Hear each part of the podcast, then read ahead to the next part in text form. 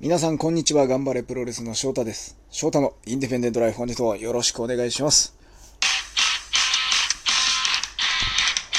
皆さん、物理的な距離をとってリラックスしてますか？という話を今日はさせていただきたいなと思います。というか自分が、ま、それができてないなということを思ったんですけども、まあ、日常生活している、まあ、家がありますよね。で、まあ、大体の人がある程度出かけるエリアというか、仕事でもプライベートでも、ある程度こう固まったルートの中で生活してる方が多いんじゃないかなと思います。特に、特にこのコロナ禍に入ってからあんまりこう、ね、お店に行くにしても、飲食店にしても旅行にしてもなかなか行けないということで、すごくこう決まった毎日を送ることが多いじゃないかなと。まあ僕もそうなんですよ。明らかに数年、2年、もう1年半前に比べると、こう日常に変化がないというか、なんかこう同じ日々がこうずっとこう続いていくっていうのがあってですね。で、そんな中で、もうまさに緊急事態宣言の狭間というような状況でですね、間を抜けるように箱根に行ったり、あと、どこかにマイル使って出雲行ったり、あと、香川県も行きましたね。香川、高松の旅も、ちょうどこう、いわゆる緊急事態宣言と緊急事態宣言の間に、バババババッと行ってですね、その時にこう改めて感じたんですが、物理的にその、今自分が生活しているエリアから抜けるっていうことが、すごく大事なんだなというのはですね、改めて思ったわけですよ。まあそれは僕だけかもしれないですけど、まあ当てはまる方も多いんじゃないかなと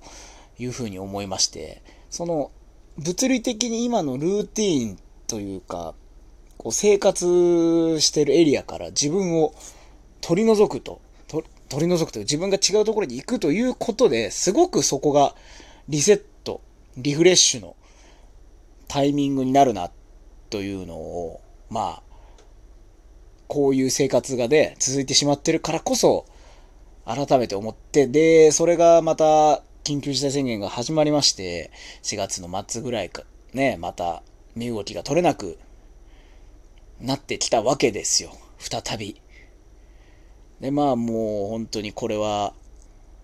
いつ開けるんだというような状況の中、まあ7月ですね、7月からまた始まってですね、まあ8月31日までとなってますけども、なかなかやはり身動きも取れない規制や旅行は中止、延期してくださいという単語も飛び出しですね、今日8月の5日ですか、こちら今喋っておりますのは、東京都の感染者数が5000人を超えで、まあ、全国の新規感染者数もま最多と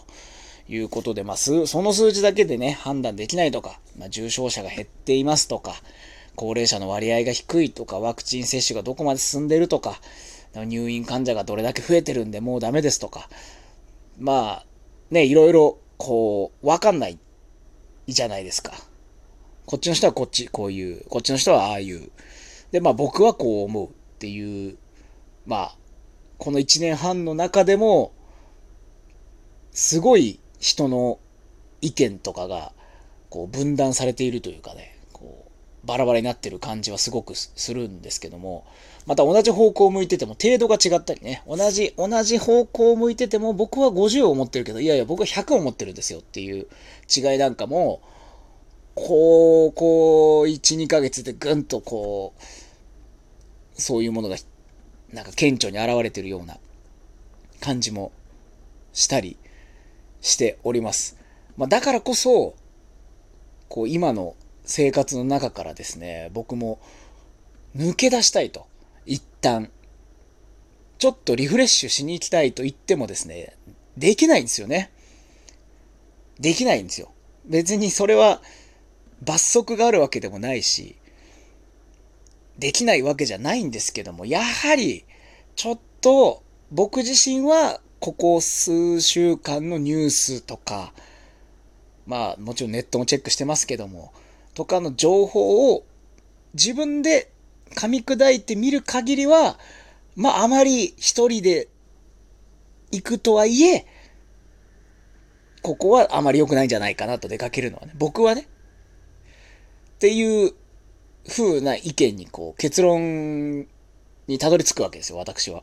となるとですね、まあ、そんなこう情報がバンバンバンバン入ってくるこの世の中で、まあいろんな意見が、この人はこう言ってる、あの人はこう言ってるという、ね、私が正しいんだ、あっちが正しいんだ、間違ってるんだという、すごくこう、殺伐としたような精神社会に、精神的な部分ですごくみんながこう争ってるような感じの中でですね、まあ自分で言うのもなんですけども、私非常に感受性のね、豊かな 感受性の豊かな人間なんでね、なんかすごくこう、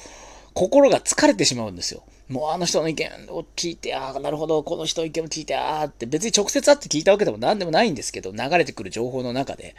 なんかすごくそこであの、気持ちが疲れちゃうんですよね。余計なことを考えてというか。でそういう時にこそ、旅に出るっていうことで、もちろん SNS からも距離を置けるんですよね、旅してる間とか。で、まあ最近だと自分で動画回したりもしてるんで、動画回して、あどこんな風に編集しようかなとか、美味しいもの食べたりとか、まあそう、本当にそれだけで気持ちの切り替えというのできるし、少し距離を置けるっていうのがあったんですけど、まあそれができないっていうのが、ちょっとね、昨日、今日ぐらいにガツンと、体はそんな疲れてないんだけど、なんだろう、動かないな、みたいな。もう、体が起き上がれないっていう状態になってきてしまってですね。これは何なんだ？疲れてるわけじゃないし、なんか嫌なことがね、一発ガツンとショックなことがあったわけでもなく、なんかこう、うん、蝕まれていったような感覚で、これはどうしたものかということで、なんとか今の状況から、